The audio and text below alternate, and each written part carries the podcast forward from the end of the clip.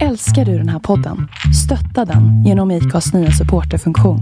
Det är helt upp till dig hur mycket du vill bidra med och det finns ingen bindningstid. Klicka på länken i poddbeskrivningen för att visa din uppskattning och stötta podden. Here's a cool fact a crocodile can't stick out its tongue. Another cool fact you can get short term health insurance for a month or just under a year in some states. United Healthcare short term insurance plans are designed for people who are between jobs, coming off their parents' plan, or turning a side hustle into a full time gig. Underwritten by Golden Rule Insurance Company, they offer flexible, budget friendly coverage with access to a nationwide network of doctors and hospitals. Get more cool facts about United Healthcare short term plans at uh1.com.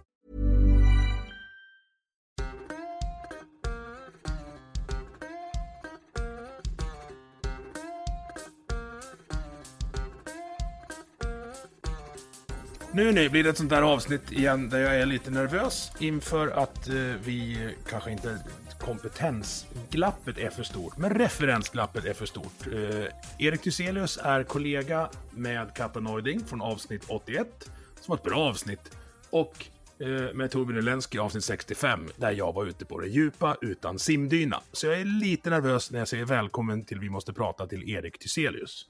Stort tack! Då så här, eh, vi börjar med Vem är du? Jag är journalist och jag arbetar på Access Magasin och TV. Där programleder jag ett program som heter Panelen, som är ett, det är precis vad det låter som, ett veckoprogram. Där vi har tre gäster som pratar om tre aktuella ämnen. Och det här sänds då i Access TV och på alla andra plattformar, bland annat Youtube. Och på vår hemsida kan man också se det. Och det är gratis på Youtube? Det är gratis på Youtube, det är bara att klicka in. Och förra veckans avsnitt var nog det, bland det bästa jag sett eh, på ämnet när du hade Sakine och gänget där. Så det kan jag rekommendera till allihop att lyssna. Det är vad jag skulle betrakta det som vuxen-tv, kan vi säga det? Absolut, det tycker jag är ett, en bra beskrivning. Och tack för beröm. Ja, Sakine är en lysande panelist. Ja. Eh, och övriga panelister också. Ja, hon såg det komma, så att säga, på massa fronter och har inte vikit sig eh, någonstans, vilket är... Det tyder på ryggrad och mod, måste jag säga. Mycket integritet, absolut. Så är det. De som inte har lyssnat på 81 och 65 eh, sammanfatta access, eh, värv och mening lite fort. Då är det vetenskap, tradition och bildning. Vi vill alltså att folk ska bilda sig och lära sig mer saker och vara allmänt nyfikna och står väl för vissa, vad ska man säga, grundläggande värderingar som vi tycker är viktiga att framföra. Att historia är viktigt, att den egna historien är viktig och att kultur spelar roll. Ungefär så. Mm. Och hur hamnade du där? Jag fick ett telefonsamtal från vår chefredaktör P. Jannes Linder för, oj, det är drygt fem år sedan. Och då var jag mm. ledarskribent, jag var vikarierande ledarskribent i Svenska Dagbladet. Och då frågade han om jag hade några, vad jag skulle göra kommande halvår. Och som vikarie i ledarskribentssvängen så vet man oftast inte det. Så då sa jag som det var, eh, att jag inte visste. Och då sa han, ja, okej, okay, ska vi ta en fika? Och på den vägen var det, ungefär, den korta versionen. Och vi ska ju för transparensens skull eh, säga att vi har träffats just genom det, att jag har gått den här skribentkursen nu. Och du har ställt mig mot väggen i ett fejkat tv-program som jag hoppas att jag kan få ut någon gång i framtiden när vi bägge två är grånande ledarskribenter någonstans. Eh, på. Absolut, det är inte omöjligt. Får jag säga några ord om det? Jajamän. Jag kan bara säga att ansökan är öppen nu till den här eminenta, utmärkta eh, skribentkursen, skribentskolan. Så den får man gärna Nej. söka om man vill bli ställd mot väggen av undertecknad. Ja, och det kan jag också rekommendera. Alla som eventuellt kan tänka sig att eh, använda sin milda upprördhet över sakernas tillstånd till att försöka förändra sakernas tillstånd genom att skriva om dem, eh, ska söka skribentskolan. Och gärna skäggiga män från landsbygden, för där har vi ett underskott. Oh ja. Nu hamnar vi i så här representationsfacket. Usch, det vill, där vill jag inte vara. Men du, vi ska, vi ska prata om Tyskland, för du är något av en expert på ämnet. Ja, men precis. Eh, jag har ju bott i Tyskland en kort period när jag pluggade. Eh, och då jobbade jag på en kommunikationsbyrå och så pluggade jag tyska. Och det var väldigt roligt. Det var i Düsseldorf, det var ganska många år sedan, 2012. Så hade jag pluggat tyska i Uppsala dessförinnan. Och sen har jag pluggat tyska på gymnasiet och sen dess hängde ju det, det här intresset med mig om vad som händer i den här, här stora, stora landet som vi tyvärr eh, inte intresserar oss eh, så mycket för som vi borde. Eh, Nej, är inte det jävligt konstigt? Jo, det är konstigt. Det har blivit bättre kan jag säga på de senaste åren och det har ju flera skäl till det. Vi kommer nog in på det. Inte ja. minst geopolitiskt och säkerhetspolitiskt. Men det, det har funnits ett eh, permanent, eh, ett strukturellt underskott på information från Tyskland. Och det har väl lite med att göra att efter andra världskriget så förskjuts vårt intresse västerut till USA framför allt. Och vi mm. blir väldigt intresserade av vad som händer i USA. Och det är inte så konstigt, för det händer ju en massa intressanta saker där. Men, men just det här kulturella tror jag, att vi, vi konsumerar väldigt mycket amerikanska tv-serier och filmer. Det tror jag mm. spelar roll, bland annat. Vart kom ditt intresse från då? Alltså när du, du säger att du pluggar tyska eh, redan i, i grundskola och gymnasiet. Vad, vad fick dig att välja det? För då är vi, då är vi tillbaka ännu längre. Då är vi ju 2000, oj, oj, oj. 2000 tidigt. Ja, tid. Vad fasiken blir det? 2001? Är det 2000? 2000? 2001? När man valde tyska i sexan. Nej, men på pappas sida så har jag ju eh, tysk släkt. Eh, ja. Farmors sida, eller farmor var inte från Tyskland, men farmors pappa. Så det är väldigt många år sedan, eh, eller väldigt långt tillbaka i tiden. Och det tänkte jag att ja, men det kan man väl eh, lära sig. Eh, lite roligt. Och eh, sen så bytte aldrig jag.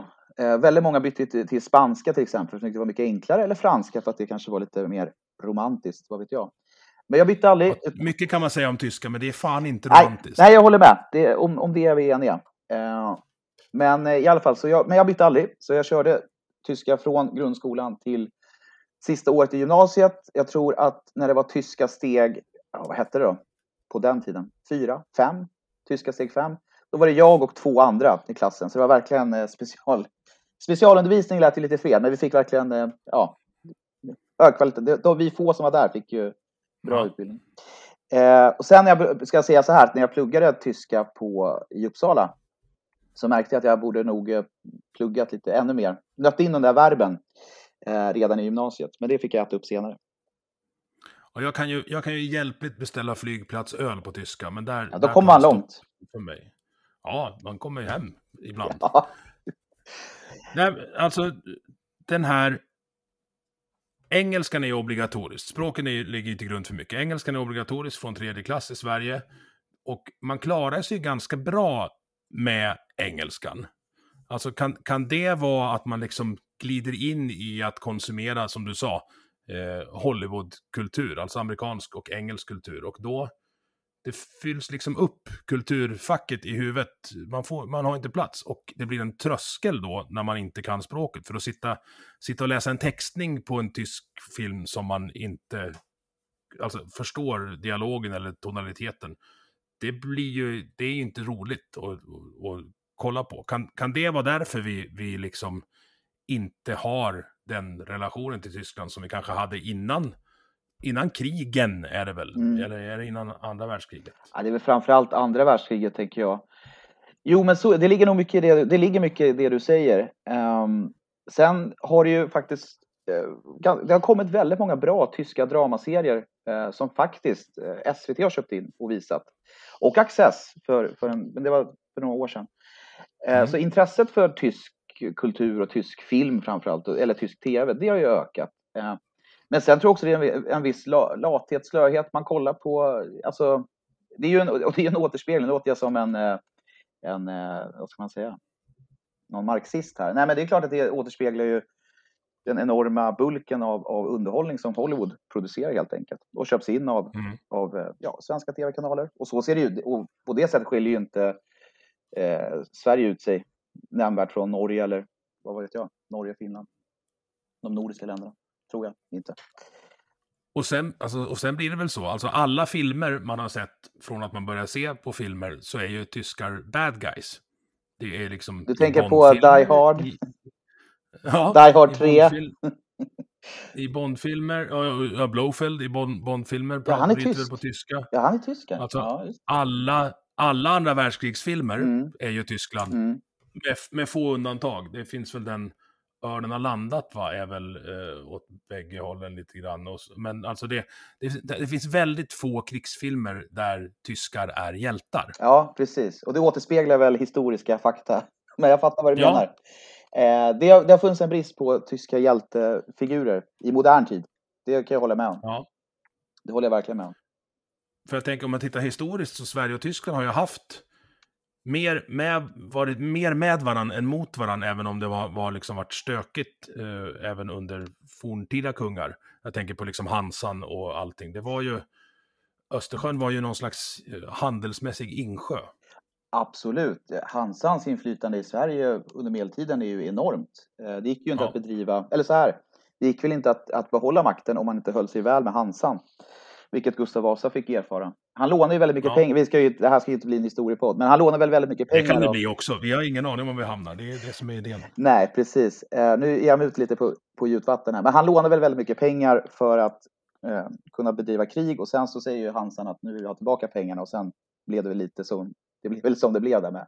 Han var, han var inte, mm. han, han, var, han var, en, han var ju en kung. Uh, han var ju en liten lurig kung, Gustav Vasa. Man skulle nog inte låna ut pengar till honom om man var säker på att inte få tillbaka dem. Han var, han var bättre på att bli kung än att vara kung. Ja, just det. Nu glömde jag bort vilket landskap du kommer från för en sekund sedan där, så vi, ja. vi släpper det ämnet. Eh, det är 500, år, 500, 500 års uh, jubileum i år. Om man nu ska ja. fira det. Det ligger fortfarande någon kyrkklocka i någon kärnbotten som han försökte sno säkert här, mm. här ute i skogen. Men du, Tyskland fortsätter ju lite att vara bad guys. Det är lite därför jag vill, vill prata med dig nu om, om nuläget och Tysklands något splittrande, splittrade förhållande till hur de ska förhålla sig i den kris som, som är på uppsegling under, i östra Europa just nu. Vad, vad, vad säger du då som säga, något neutral expert men ändå tysk vän? Hur, hur har de agerat sen Putin gick in i Ukraina, eller kanske till och med redan, redan när han gick in på Krim. Och hur borde de ha skött sig? Det är ganska stora frågor, jag, för, jag förstår det, men ge oss, ge oss din take. Ja, Tyskland har agerat väldigt saktfärdigt. De har sagt att vi kan inte göra X, Y, Z och Ö. Och sen när de här argumenten faller för varför de inte kan göra X, Y, Z och Ö så hittar de på nya argument och sen så vrider Joe Biden om armen på Olaf Scholz och så visar det sig att man visst kunde göra det man sa att man inte kunde göra från mm. början. Och det mönstret har återupprepats hela tiden sedan den fullskaliga informationen av Ukraina inleddes. Sen är det en fråga om perspektiv. Ska man vara snäll kan man ju säga att det, det har skett ett enormt skifte. Eh, vid invasionens början så säger den dåvarande försvarsministern Kristin Lambrecht att hon har nu avgått, att vi ska skicka 5 000 hjälmar till Ukraina. När Ukraina frågade efter 100 000? När Ukraina frågade efter pansarskott, tanks, allting, allt vad det mm. har, så, så skickar Tyskland 5 000 hjälmar. Och det här tyckte försvarsministern var en stor sak. De tyckte att det här är ett viktigt bidrag för att hjälpa ukrainarna. Vilket det såklart mm. inte var. Och Tyskland blev ju en, en eh, blev liksom smått utskattade. Från det till att Olaf Scholz håller det här stora talet i förbundsdagen, sajten vände, nu, nu, där han då slår fast att den tidigare säkerhetspolitiken har kapsejsat och nu måste vi, Tyskland orientera sig i en ny, mycket farligare omvärld och vi ska göra en jättesatsning på försvaret. 100 miljarder euro skulle öronmärkas till försvaret och eh, försvarsutgifterna skulle gå upp mot 2% av BNP, vilket är i linje med, med NATOs eh, 2% mål. Så det var, en mm. jätte, det var en jättegrej och sen har det gått ungefär ett år och utvärderingen av det kan vi säga är väl både sött och salt med, med betoning på det salta. Att, att den, här, de här stora, den här stora kursomläggningen har väl kanske inte blivit så omfattande som man hoppades. Men det kan man säga att, att den tyska armén befinner sig i ett, ett bedrövligt skick och det kommer ta jättelång tid att eh, ställa det här, i ordning detta. Eh, men jag, jag är inte jätte... Jag är oroad över att, att det finns en saktfärdighet i det tyska agerandet och det sätt som man har agerat har ju underminerat förtroendet, inte minst eh, bland de baltiska länderna och Polen och i viss mm. del de nordiska länderna. Och eh, där kan jag också säga att det, jag tror att det finns en klyfta mellan hur Polen, Baltikum och Norden, det vill säga Sverige, Finland, och Norge ser på konflikten jämfört med Tyskland och i någon mån Frankrike, det vill säga att i, om vi tar, håller oss till Tyskland då, då ser man att ja, Ukraina får inte förlora, men Ryssland får inte heller kollapsa. Så man får inte ge för Nej. mycket stöd till Ryssland, för då vet vi inte vad som kommer hända. Det kan bli en... Till Ukraina menar du? Ja, förlåt. förlåt vi får, ja, ja. Eh, ja. man undrar ju nästan, jag på att säga. Nej då, men man får inte ge för mycket stöd till Ukraina, för då kan Ryssland kollapsa och då vet vi inte vad som händer. Medan eh, linjen i eh, Polen, Baltikum, Norden är att Ukraina måste få allt stöd som bara är möjligt och Ryssland måste besegras militärt. Och de, de, jag tror att det kan förklara eh, till viss del varför, varför Olaf Scholz, förbundskanslern i Tyskland, eh, agerar så som han gör. Det finns en, och där är inte han ensam. Det är en, det är en ganska, ska jag säga, eh, den synen genom, genomsyrar eh, tyskarnas, hur man ska se på konflikten. Mm. Jag tror ju på att försöka förstå, även alltså när folk tänker och säger saker som man inte begriper, då, kan det, då är det ganska spännande att, att kliva in och, att, och, och verkligen snälltolka och försöka förstå och stilmäna deras, deras argument. Mm. Alltså att, att Polen och baltländerna har en annan eh, inställning än Tyskland, det beror ju på att de ligger där de ligger. Alltså de är ju, de är ju närmare, eh, vad ska jag säga, de är närmare skiten än vad Tyskland är, mm. även om det är, de är liksom inte jättelångt bort.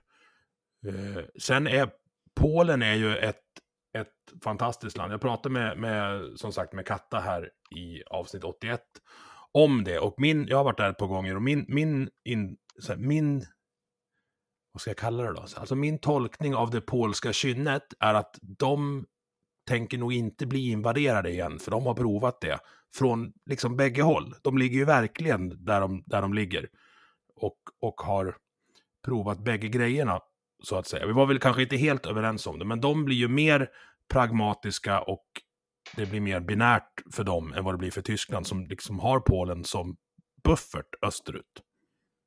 Helt rätt. Så det, där, det där är en stor faktor.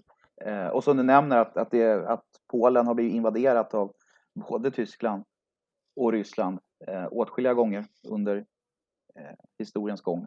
Och det sätter ju sina mm. spår. Eh, onekligen är det så. Och i, i Tyskland har man haft en arrogant eller man har haft svårt att förstå balternas och polackernas rädsla för Ryssland. Eh, de har ju sagt att nej, Ryssland har de här imperiedrömmarna, de har det här i, så att säga, eh, intentioner att erövra sina grannländer och de har väldigt svårt att acceptera självständiga stater. Mm. Eh, men det har i Tyskland av tyska politiker sett som ja, russofobi eller att man är liksom, det är en irrationell rädsla. Varför skulle Ryssland vilja invadera er? Det är jättekonstigt, det gör vi ju inte längre, utan vi är ju moderna länder. Eh, ja. och då kan vi med facit i hand säga att det var ju faktiskt Polen och Baltikum som hade helt rätt där. Mm. Och det, det på tal om saker man borde sett komma. Ja, och det här, Katta öppnade upp ögonen för mig på det här att det är den här perioden av fred vi har haft, eller i varje fall hyfsat mycket fred eh, sen, sen 45, är ju faktiskt anomali i historien. Mm. Eh, det där, min, min Fenrik i lumpen skrek ofta det på, på oss att eh, sluta slöa nu, bara för att vi befinner oss i ett tillfälligt tillstånd av okrig betyder det inte att ni kan sluta träna. Mm. Och han hade ju också rätt, tyvärr då, att folk är ju våldsamma och bråkar. Och nu har vi så högteknologiska vapen så nu finns det risken att vi kanske bråkar för sista gången om vi börjar bråka rejält. Ja, man vet aldrig. Det finns en jättebra eh, artikel skriven av en statsvetare eh, som heter Ulrike Franke. Hon skriver, eh, hon är säkerhetspolitisk analytiker. Hon, gjorde, hon skrev en essä, essä för några år sedan som hette, ja, där hon beskrev hur det var att växa upp i Tyskland på 90-talet och början av 00-talet. Publicerades i tidningen okay. War on the Rocks. Uh, a Millennials Confession on... Uh, a German Millennials Confession, någonting, någonting. Den är jättebra, för den speglar det tyska kynnet, hur det kommer sig att man hamnade där man hamnade. Och tesen som hon driver i den här långa texten, det är att den eviga freden och drömmen om den eviga freden, den tanken bet sig fast i det tyska samhället längre än någon annanstans. I Sverige mm. känner vi igen det här resonemanget. Vi tyckte kanske det var onödigt att ha ett försvar. Vi avrustade massivt, betydligt, betydligt mer än våra grannländer. Exakt samma sak eh, skedde i Tyskland.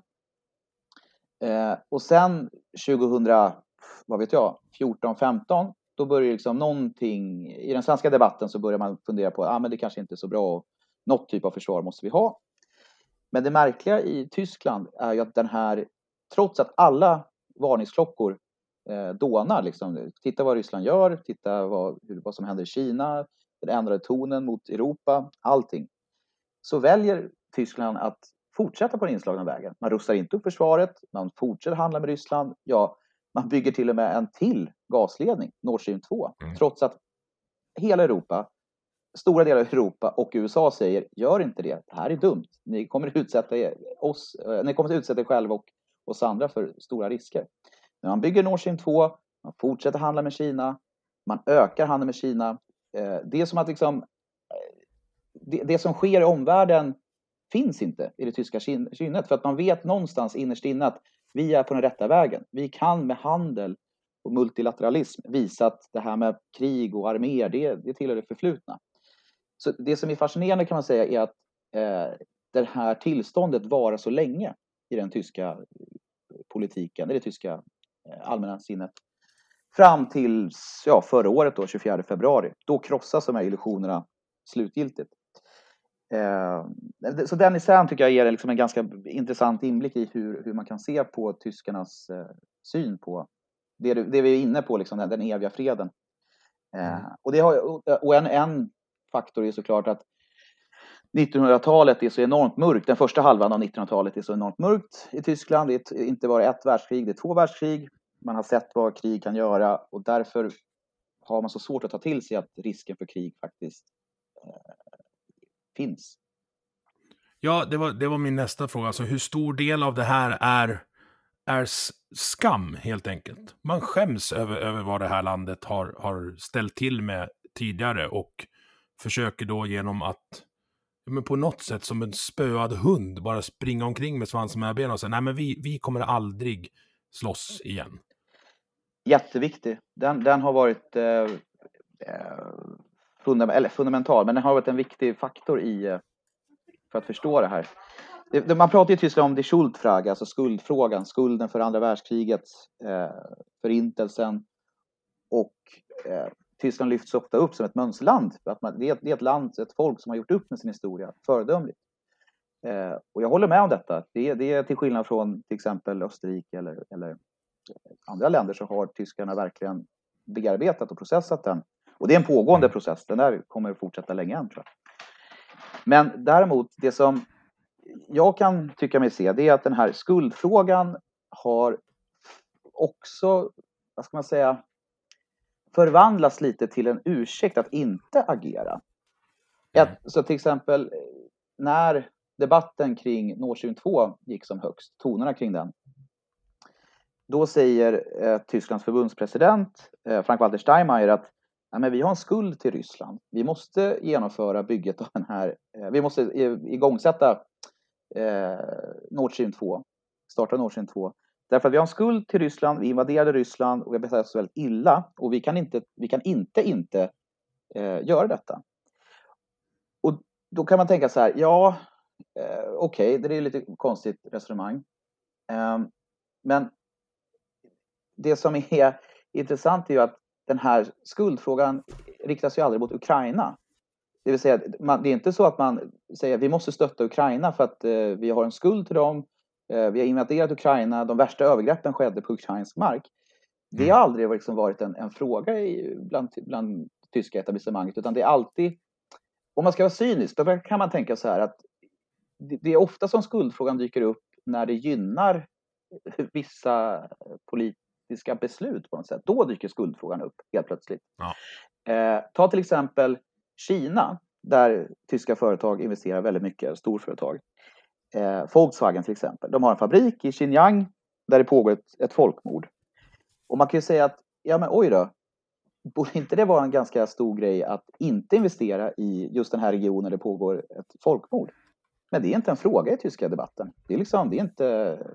Då, då, är det, då, då finns inte skuldfrågan helt plötsligt. Så jag tycker skuldfrågan har skuldfrågan är viktig, den, den, är, den är riktig och man, man har hanterat den på ett bra sätt, men den har också på något sätt muterat in till någonting annat. Den har instrumentaliserats, skulle jag säga, mm.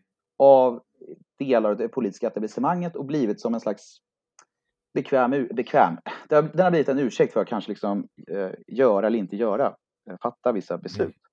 Det var en lång utläggning det, där, sorry. Nej, men det är väldigt intressant. Jag har inte tänkt på det så, men det där blir ju, det där det blir ett ganska effektivt instrumentaliserat vapen, eller vad man ska kalla det. Om du plockar fram det, när, när du plockar fram det, om någon säger emot, mm. då kan du liksom nazistsmeta dem nästan och säga så jaha ja, du skäms inte över det vi gjorde i, mm. i Ryssland på 40-talet. Vad är du för människa egentligen? Ja. Och det är, ja, det, man behöver inte tänka jättelänge för att dra paralleller till vad som händer i politiken här hemma för att inse att det där funkar inte, det blir mm. kontraproduktivt. Absolut. When you're ready to pop the question, the last thing you want to do is second guess the ring. At BlueNile.com you can design a one-of-a-kind ring with the ease and convenience of shopping online. Choose your diamond and setting. When you find the one, you'll get it delivered right to your door. Go to Bluenile.com and use promo code LISTEN to get $50 off your purchase of $500 or more. That's code LISTEN at Bluenile.com for $50 off your purchase. Bluenile.com code LISTEN. There's never been a faster or easier way to start your weight loss journey than with PlushCare. PlushCare accepts most insurance plans and gives you online access to board certified physicians who can prescribe FDA approved weight loss medications like Wigovi and Zepbound for those who qualify. Take charge of your health and speak with a board certified physician about a weight loss plan that's right for you. Get started today at plushcare.com slash weight loss. That's plushcare.com slash weight loss. Plushcare.com slash weight loss.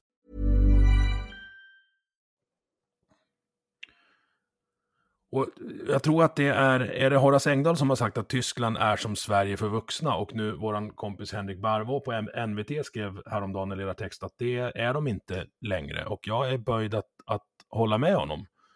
Eh, ja. Man, måste, man, måste, man måste kliva tillbaka och tänka på hur, alltså villkoren för kapitulationen 45, Tyskland fick ju knappt ha en armé och absolut inget flygvapen. Mm.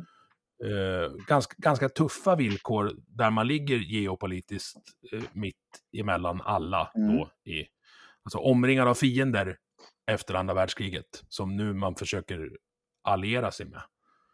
Ja, precis. Och det där är en gammal, ett gammalt trauma i den, i den tyska historien. att Eh, i och med att Tyskland låg där det låg så hade man Ryssland på ena sidan och eh, Frankrike på den andra, ärkefienden, mm. den gamla ärkefienden. Nu är de ju goda vänner, som tur är. De är vänner, ska jag säga.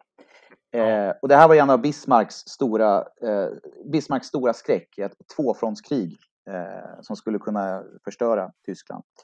Och det är det som händer under första världskriget. Men den där, den där tropen, ska jag inte säga, men den där idén eh, att, man, att man måste hålla sig väl med sina Eh, sin omgivning. Den är, så det, precis som du säger, den, den är väldigt styrande. Och det intressanta när du säger att man använder, man har en skuld till Ryssland, men alltså det, de värsta övergreppen, ja, Ukraina, alltså Ukraina och, och Polen, det var ju liksom, mm. Auschwitz ligger ju inte i Tyskland. Nej.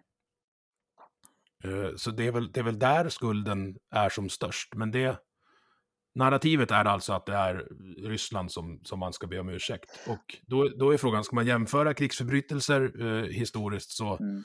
Så tror jag att det är, ja, det är nog Moskva som ska be om ursäkt, vilket de ju inte vill. Det vill de definitivt inte. Jag kan säga att den här, det här narrativet, det är ett rörligt mål vi snackar om nu, för det här är ju, efter den 24 februari så är allt ett slag till spillror. Så det, det är en, eh, mm. det är två steg framåt, ett steg bakåt. Alltså det, det, den, den, tyska diskursen, hur man ser på sig själv och hur man ser på Ryssland och ja, allting egentligen är ju under omförhandling. Så att, eh, men visst, det har varit så. Jag, eller jag, jag, jag har svårt att se att det inte skulle vara så, för det blir ju märkligt om det nu är så att det finns en skuld och den skulden måste vi ställa till rätta. Då är det konstigt att man inte, som du säger då, eh, säger det till Polen eller till Ukraina. Så. Sen har ju Tyskland stött Ukraina ekonomiskt väldigt mycket och så, men ja. Mm. Jag tror, lyssnarna förstår vad vi menar. Tror jag. Om vi går tillbaka till det här med energin, för det är inte bara gasgrejen som är problemet. Man har ju också, likt, likt Sverige, på vad, vad jag i alla fall bedömer ideologisk basis avvecklat sin kärnkraft. Hur, hur, ser du på energikrigsfrågan? De går ju hand i hand i med, i med gasledningarna. Ja visst, det är en av de största, kat största katastroferna, ska jag inte säga, men det är en, en av de stora, så här, det är ett av de största självmålen tror jag. Att, att tro att man kan avveckla kärnkraften helt och ut, fasa ut brunkolet eh, och ersätta det med förnybara energislag eh, och tro att det skulle gå smärtfritt. Eh, det, här, det här har varnats för i flera år. Alltså alla som ville se det eh, såg det. Jag, jag, kan säga lite anekdot så här, för jag var på en Eh, på tjänsteresa i, i Tyskland i samband med valet med en grupp andra journalister, ledarskribenter. Det var jätteintressant. Då träffade vi en liberal politiker, han kandiderade till förbundsdagen. Eh, verkar vara väldigt eh, trevlig, intelligent och sådär. Så, för jag hade ju läst då eh, någon artikel i Financial Times och Wall Street Journal som hade gått igenom där att det här kommer, hur ska Tyskland liksom klara sig utan, utan kärnkraften och utan liksom fossilkällor. Eh, så jag ställde en fråga till honom. Och så, hur, hur ska ni lyckas? Hur, liksom, hur ska ni göra? Och då tittade han på mig och så liksom på huvudet som att jag var en utomjording. Han bara, ja men hur kan vi inte lyckas? Vad menar du? Eh, alltså, och, och skratt, liksom småskrattade lite och då fick jag en känsla av eh, 2015 när eh, Migrationsverkets GD var intervjuad och så när han sa att ja, det är, alla andra är konstiga. Det är ju vi som är normala. Alltså han pratar om flyktingkrisen och, och Sverige då. Eh, och jag tror att det kan vara ett sätt att förstå tyskarnas inställning. Alltså det, var, det är så många politiker från höger till vänster och journalister för den delen, opinionsbildare och ja, företag som har investerat i att den här omställningen ska lyckas. Så då är det ingen som vill liksom säga att kejsaren är naken. Eh, jag, jag, tycker den här, den här processen har varit fascinerande för det, det är inte, ja, som i Sverige, det, det var inte konstigt att se att det här inte skulle funka. Och nu så lägger man ner kärnkraft, den lilla kärnkraften man har kvar vill man lägga ner och ska ersätta den med, eller gör, ersätta den med kolkraft. Det är ett, det är ett fantastiskt självmål. Men eh, en av, en av eh, anledningarna till att man eh, varit så beroende av Ryssland är just detta att man, eller en av, ja, eh, energi, energivände var ju när man då lägger ner kärnkraften, ska fasa ut den, då måste man hitta energi från någon annanstans. Billig rysk gas blev svaret. Och det är ju billig rysk gas som har hållit den tyska industrin under armarna kan man säga. Att man har ändå haft tillgång till den här eh, billiga energin. Eh, och det där är ett, ett projekt som har pågått, liksom, man kan säga att en, en, del av skulden ligger hos Socialdemokraterna, de tyska Socialdemokraterna. Eh, man har haft en förkärlek för 60, 70 och 80-talets ostpolitik. Ostpolitiken eh, byggde ju då på... Berätta, ja, vad är ost? Ja. ja, ostpolitiken har ingenting med, med pålägget att göra utan eh, ostpolitik, alltså som är väderstrecket öster, handlade om att man ville normalisera relationerna med DDR och Sovjetunionen. Det är ju kalla kriget då, mm. världen är indelad i två block, ett, ett, eh, ett frihetligt block och ett socialistiskt block. Och eh, då var det Willy Brandt som var förbundskansler i Tyskland. Han försökte bygga relationer, dels med handel, dels med diplomati och andra liksom olika utbyten för att, ja, vad ska man säga, sänka temperaturen i det kalla kriget. Eh, mm. Och sen finns det en akademisk diskussion om huruvida, hur effektiv den här politiken var. Den fördes också av, av eh, Willy Brandt som var so också socialdemokratisk förbundskansler. Eh, han var ju en ganska tuff förbundskansler ska, ska sägas. Han hade ju NATO i ryggen eh, och för, förde en väldigt tuff linje eh, mot Sovjetunionen stundtals. Men den här ostpolitiken, den har funnits, det är lite som inom den svenska socialdemokraterna och tredje ståndpunkten. Den har fått sitt eget liv och det, liksom, det har blivit eh, eh den liksom, det har blivit en förvanskning av den när man pratar om den idag. Det som man glömmer bort när, när dagens socialdemokrater i Tyskland pratar om ostpolitiken och vi måste värna relationerna med Ryssland. Det är ju att du kan ju inte ha eh, bara en morot och ingen piska. För både Willy Brandt och framförallt Helmut Schmidt, de hade ju piskor också i form av en mäktig militärmakt och USA-stöd i ryggen, bland annat, och en tuff retorik. men det som har varit från 90-talet och framåt i Tyskland, det har ju byggt på att man ska ge Ryssland ja, man ska ge Ryssland allt. Och, man ska, och beter de sig illa, då fortsätter vi handla med dem. Och beter de sig ännu sämre, ja, då handlar vi lite till med dem. Då bygger vi till och med en gaslinje mellan Tyskland och Ryssland. Så det, det har liksom blivit en jättekonstig eh, för, förvanskning av, av de här Willy Brandt och eh, Helmut Schmidts eh, eh, ostpolitik. Sen var han som, han som var arkitekten var lite Egon Bar också, men det är ett sidospår. Eh, men, men, och, den, så det, och, och det finns kan jag också säga att, inom Socialdemokraterna så finns det ju en, en, ett pacifistiskt arv också.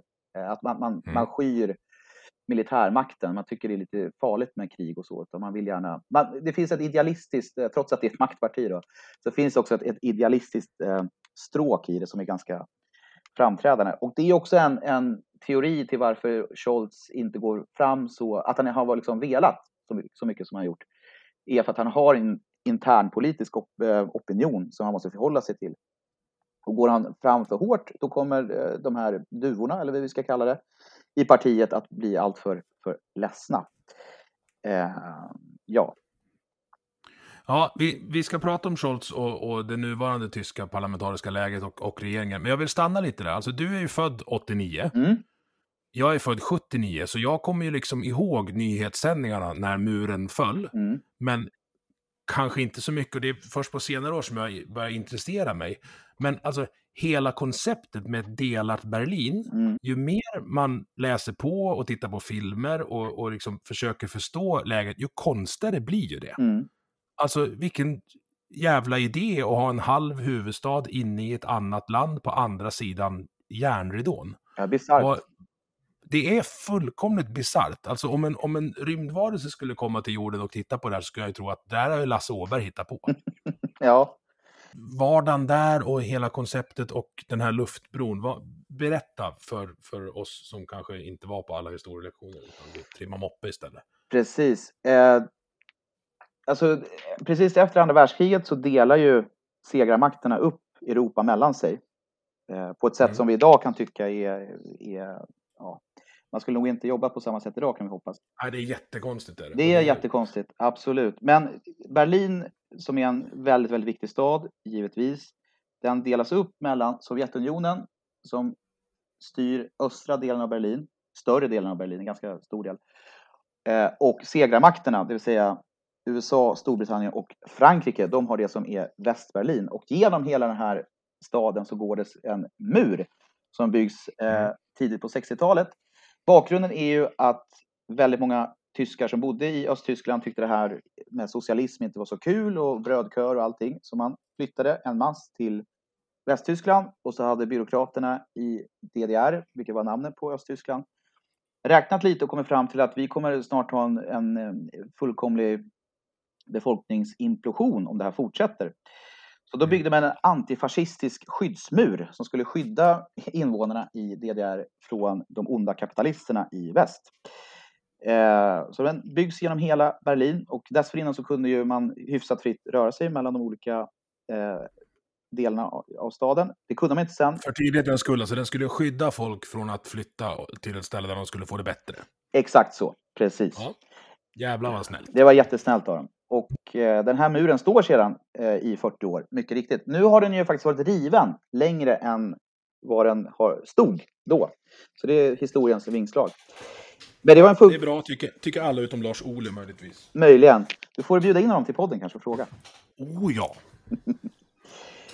eh, men så, så var läget och eh, så här, slutet på 40-talet så försöker Josef Stalin ta över också Västberlin genom att svälta ut eh, invånarna i, i Västberlin genom att strypa alla matleveranser. Och då, eh, under mer än ett år, så har man en luftbro, det vill säga att USA skickar in massa mat till invånarna i Västberlin. Mm. ja, en, en väldigt modig operation och det var väldigt viktigt att eh, västvärlden inte backade när Stalin försökte även ta den delen av Berlin. Jag kan också säga att sen Västtysklands huvudstad låg ju faktiskt i Bonn i mm. Nordrhein-Westfalen. Jag har varit där. Det är Beethovens eh, födelse, eh, sägs det. Han har väl flera födelsestäder, men Bonn är en, ett av, en av städerna som, som gör anspråk på detta. Och jag kan säga vad eh, anledningen till att det blev Bonn var för att det var en av de städerna som var minst bombskadad, sägs det. Så det var inte så mycket för att den är så vacker och fin eller spännande på andra sätt. Den, var, den fungerade. Men den fungerade, precis. Och sen är det en, en trevlig stad förvisso. Uh, ja,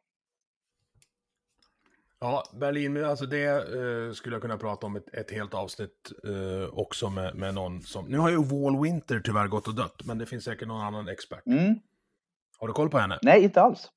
Nej, det var människan i Norrland som var gift med Berlinmuren som var med. Ja, ja nu, det här kommer jag ihåg. Just det, och så finns hon... Man får följa henne när hon liksom lägger sig i sängen med en bit av Berlinmuren, va? Nej, men hon har även ett giljotinmuseum, men det fick de inte filma i nu.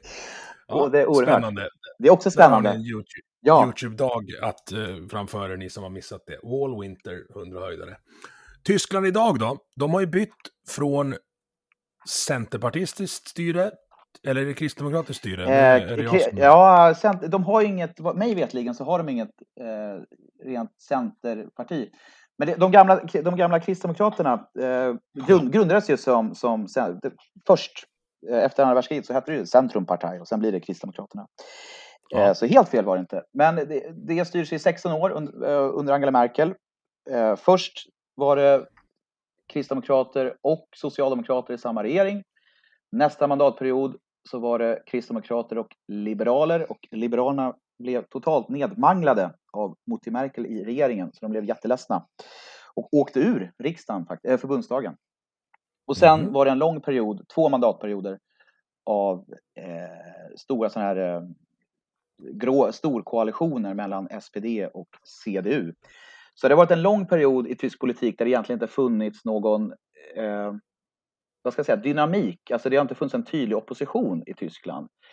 Eh, eftersom de, stora makt, de, båda, de två stora maktpartierna har suttit i samma regering och det där eh, tror jag inte har varit så jättenyttigt faktiskt. Nej, de har genomfört eh, Annie Lööfs breda mitten-experiment. Absolut, kan man säga då. Mer, än tio, mer än ett decennium av den politiken. För Merkel verkar ju ha varit väldigt populär, i varje fall från ett utifrån perspektiv. Var hon det? Det var hon. Eh, hon var populär, eh, inte så populär i början som det ofta är. Och sen med åren så blir man mer och mer folkkär eller statsmannamässig. Blir ju liksom hela Europas krishanterare kan man säga. Hela det här mm. tiotalet är ju liksom en enda räcka av eurokriser och bankkriser och finanskriser. Populariteten, beror det på att hon var bra eller beror det på att hon hade bra PR-folk eh, runt sig? Vad, vad blir... Mm. För när man kollar tillbaka så känns det som att hennes arv blir så här kärnkraft, gas och kol. Eh, ja, ja där, där, vi är nu. Ja, jag tror att, jag tror att hon är en skick, hon, hon var, ska säga, hon var en skicklig politiker och hon var väldigt duktig på att sätta bilden av sig själv som kris, krisbemästraren. Eh, och i Tyskland så, hade hon, så var det ju liksom Kain-experimentet. Vi ska inte ha några reformer, vi ska, inte, vi ska inte göra några stora experiment. Det var i alla fall bilden av henne eh, som, som var framträdande i medierna. Men som du nyss nämnde så har ju Tyskland under det här tiotalet genomfört jättemånga stora experiment. Eh, energipolitiken inte minst. Någonting händer, eh, ett årtal som är viktigt och som, som blir början till hennes, så att säga, eh, fall, på att säga. Det är ju flyktingkrisen 2017 och beslutet att ta emot väldigt många människor som flyr från Syrien. där går Angela Merkel mot eh, sitt eget parti kan man säga. Det är en väldigt stor dramatik, men hon väl, liksom, och många andra ledare i Europa ska jag säga. Tyskland och Sverige följer sin egen väg. Den här är en historia som, som vi känner till. Eh, och det straffar sig i valet samma år, 2017, för då gör CDU ett av sina eh, sämsta val någonsin. Endast, endast toppat av det senaste valet som var nu 2021. Och då försvagas, försvagas hennes eh, ställning eh, i partiet och opinionssiffrorna eh, sjönk eh, drastiskt, popularitetssiffrorna för henne. Mm. Sen kommer coronan och under coronan så söker sig eh, väljarna till det trygga och bekanta och det är Angela Merkel och då går hennes popularitetssiffror upp igen kraftigt. Eh, siffrorna för CDU var ju liksom uppe i 40-45 procent som mest. Det var ju verkligen en, en rally around the flag faktor. Och nu idag så, så, det var länge sedan jag såg en, en, en opinionsmätning för henne. Nu är hon ju inte förbundskansler längre som vi vet, men jag kan, misstänka, jag kan tänka mig att den inte är så, så bra. Eh, för det har hänt en del sedan hon eh, avgick som förbundskansler. Jag får känslan av att hon har varit liksom en liten kristen, tysk kristdemokratisk Göran Persson. Alltså, eh, det, var, det var nog inte läge att säga emot. Det är, det är en bra, jag skulle säga, minister. Ja, det är en bra, det är en bra eh, beskrivning. Jag skulle säga faktiskt, jag, jag, får, jag skulle dra parallell till Fredrik Reinfeldt. Alltså en väldigt pop, under sin tid när, när, när man var vid makten så var man väldigt populär. Man vann val efter val efter val. Och sen när man avgår så, så blir det en, en uh, backlash av arvet så att säga. Eller arvet omvärderas. Ja. Synen på, på, på regeringstiden eh, omvärderas. Sen eh, lite förbifarten kan jag säga, jag tror inte det är jättebra att en demokrati har en ledare som sitter 16 år vid makten. Det är inte... Eh, Nej. Maktväxling är rätt bra faktiskt i, i demokratier också. Det där har ju jänkarna fattat med två mandatperiodsregeln. Eh, mm. Alltså risken är ju att det går från demokrati till monarki om man bara liksom har ett, en stark ledare. Och framförallt att man, om man som politiker sitter för länge vid makten så kommer man ju bli offer för sina egna beslut, om du förstår vad jag menar. Ja. Eh, verkligheten springer i fatt. Verkligheten springer i fatt, precis. Men det här Kaine-experimentet är ju en väldigt spännande inställning till, till politik. Vi ska inte ha några reformer. Nej, vad ska vi då ha er till, tänker jag. Absolut. Eh, man kan säga att alltså, vad, vad, CDU är ju Kristdemokraterna i Tyskland. Och de har ju nästan varit vid makten oavbrutet sedan andra världskriget med undantag för socialdemokratiska regeringar, några stycken.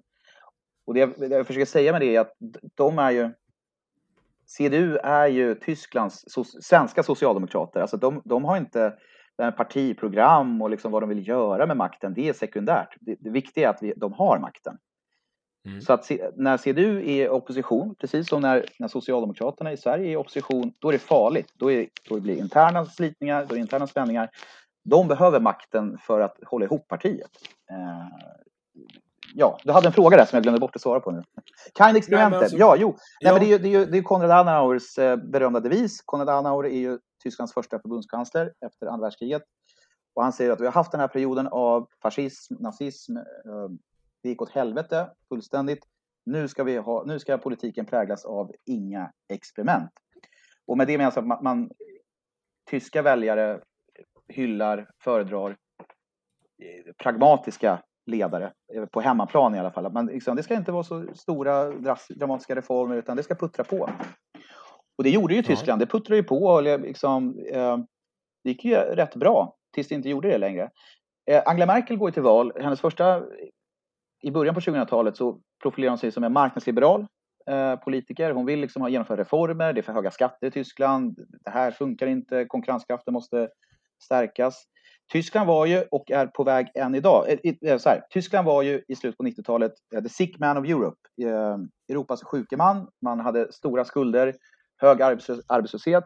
Då var det en förbundskansler som idag, vars namn idag är inte så, så har blivit lite lätt besudlat. Men det var alltså Gerhard Schröder som var förbundskansler. Han säger så här, okej, okay, då gör vi så här. Då har, lanserar vi ett antal eh, jättetråkiga reformpaket de hette Hartz 1, 1, 2, 3, 4 och då slimmar man socialstaten, eh, man sänker socialbidrag, det ska vara tuffare att vara arbetslös, man sänker trösklarna till arbetsmarknaden. Det är liksom en dröm. Det är som Svenskt Näringsliv skulle liksom sätta sig ner och, och ha ja, en, en önskelista. Det är, ja. Gammalmoderatiska. Ja, exakt. Och det, det, only Nixon can go to China. Så det, det, det, blev, det, det, krävs en socialdemokrat för att, för att eh, slimma eh, välfärdsstaten. Eh, de här reformerna, och sen sänkte han skatten också, det, det, det får inte ta gift på vad jag säger, men, men jag tror att Schröder är den social, eh, förbundskansler som har sänkt skatten mest i Tyskland. Eh, de här reformerna eh, tar ju några år för att kicka in. Så han förlorar i valet 2005, Socialdemokraterna, eh, Eh, för att väljarna är arga på de här reformerna. De tycker inte att eh, det där var något bra. Angela Merkel kommer till makten och eh, så börjar man märka liksom efter några år att ja, men, oj, arbetslösheten går ner och, och produktiviteten ökar. Och, ja, ja, härligt. Så om man ska vara elak kan man säga att, att Angela Merkel behövde inte genomföra så många reformer, för det hade hennes föregångare redan gjort. Men sen efter kanske tio år, då börjar det bli dags med reformer igen. Men det sker inte, utan tysk, liksom Angela Merkels hållning var att om det inte är trasigt så ska du inte laga det. Och är det trasigt så mm. kan vi fixa det med lite silvertejp. Så, och det här är också att eh, Tyskland, den tyska infrastrukturen är bedrövligt skick. Järnvägen, motorvägarna. Det, det finns ett enormt, eh, vad ska man säga, det finns en enorm underhållsskuld som man inte har gjort någonting åt för att det här med att man skulle spara eh, blev liksom en så över... Sparprincipen blev liksom en, en dygd över all, allt annat. Och eh, digitaliseringen är också en sån fråga som är, Tyskland är, är katastrofalt efter. Men, okay. men det här var, och det här var ju liksom en, en, en då så sågs det som den högsta klokskapen. Gud vad smarta vi är. Vi, vi, vi sparar våra pengar på hög. Vi satsar inte på några bredband utan vi har våra vanliga analoga telefoner och, och, och sitter med våra kuponger och liksom blanketter. Det är liksom, vi har hittat en modell som vi tycker är jättebra. Och sen kan övriga världen hålla på med sina, sin fiberoptik och, och så vidare så kan vi sälja bilar till Tyskland, äh, till, till Kina istället. Alltså det, det har funnits en det det har funnits en, en, en lite navelskådande hållning i tysk politik och det är inte bara Angela Merkels fel ska jag säga, men det, det är från höger till vänster man har varit väldigt bekväm. Man tyckte att ja, men om det flyter så låt det flyta. Men det har inte funnits någon typ av framåtblickande överhuvudtaget eh, i den tyska politiken. Och, och det... Man har missat darwinismen i, i, sin, i sitt utbildningssystem. Ja, ja, ungefär så. Jag är hård här, men jag skulle säga att jag har, ja, jag har på fötterna. Det... För att Tyskland, den tyska ekonomin idag är ex exceptionellt dåligt rustad för, för eh, de utmaningar som, nu, som vi nu har framför oss. Ja, vad, vad, hur ser du framtiden avslutningsvis? Alltså, vad, vad kommer, hur kommer Tyskland förhålla sig till Ukraina? Jag, jag är fortfarande väldigt kvar vid det. Mm. Men också, vad, för, för den konflikten kommer ju påverka hela Europa eh, över Decennier. säkert tio år framöver, hur, hur det går. Minst. Ja. Ja.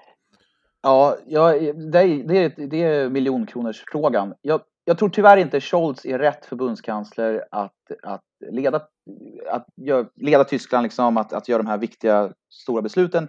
Jag tror att man kommer fortsätta med det här mönstret som jag pratade om tidigare. Man kommer säga nej, nej, nej, nej. Och när trycket från framförallt USA blir för stort och grannländer så kommer man eh, vända. Eh, och då, det, vilket gör att, att ukrainares liv eh, går, liksom dör eh, för att hjälpen kommer lite för sent. Ehm, den här, den här, nästa fråga är ju såklart om man ska skicka flygplan, stridsflygplan till, till Ukraina. Det, det var liksom så fort eh, Tyskland sa ja till, till stridsvagnar så, så kom ju eh, Zelenskyj och sa vi, nu behöver vi stridsplan. Fullt rimligt, fullt rimligt och det kommer de också få, det är jag övertygad om.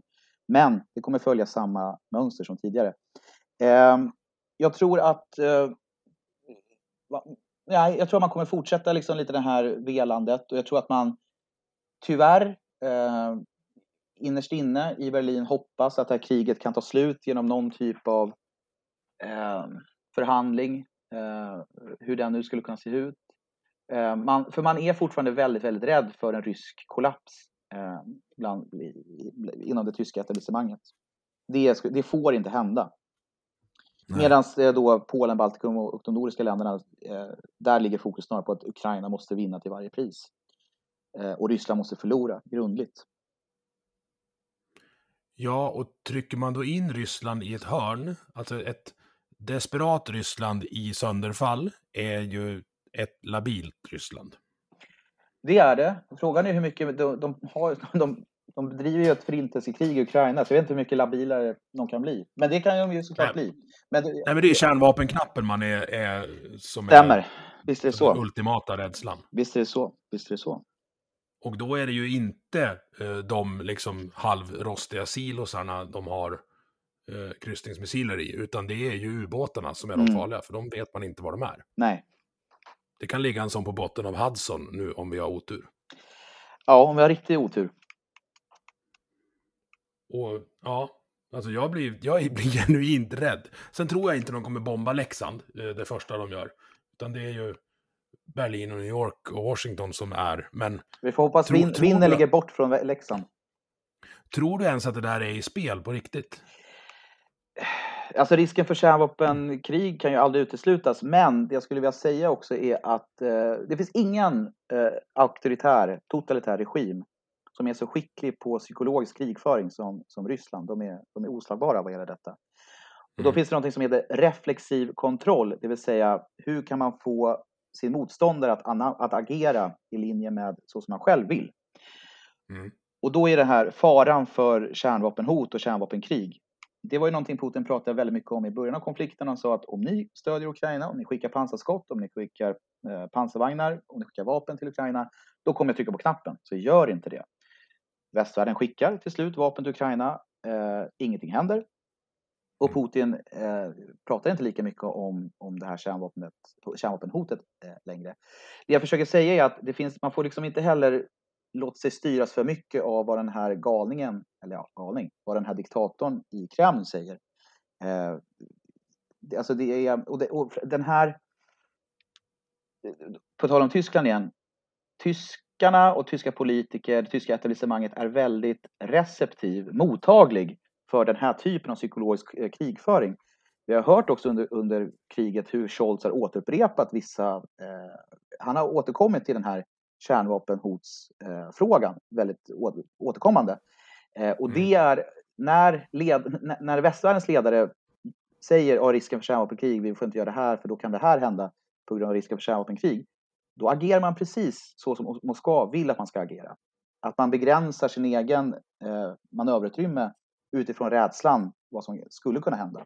Så det är bara en, en, en, rand, en ganska lång randanteckning. Men reflexiv kontroll, det är ett begrepp som är, är jätteintressant och som vi måste vara vaksamma mot. Ja, jag är så glad att jag träffar dig på så många, för, för det här samtalet tycker jag tycker det har varit bra.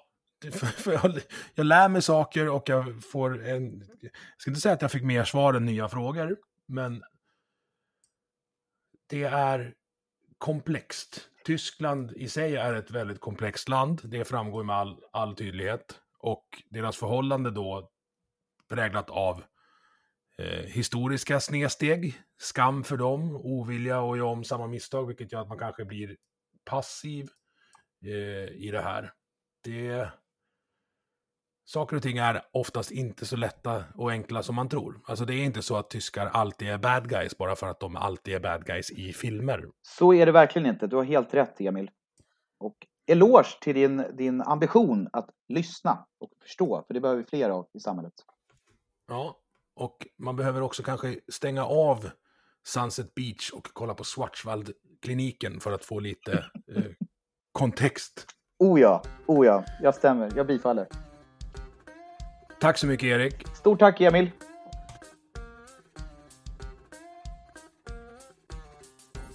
Du har lyssnat på Vi måste prata som produceras av mig, Emil Nilsson.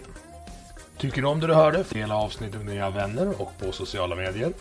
Vill du stötta podden kan du göra det via Patreon där du hittar den på patreon.com snedstreck vi måste prata i ett ord. Eller så swishar du en slant till nummer 123 671 46 79. Vi hörs!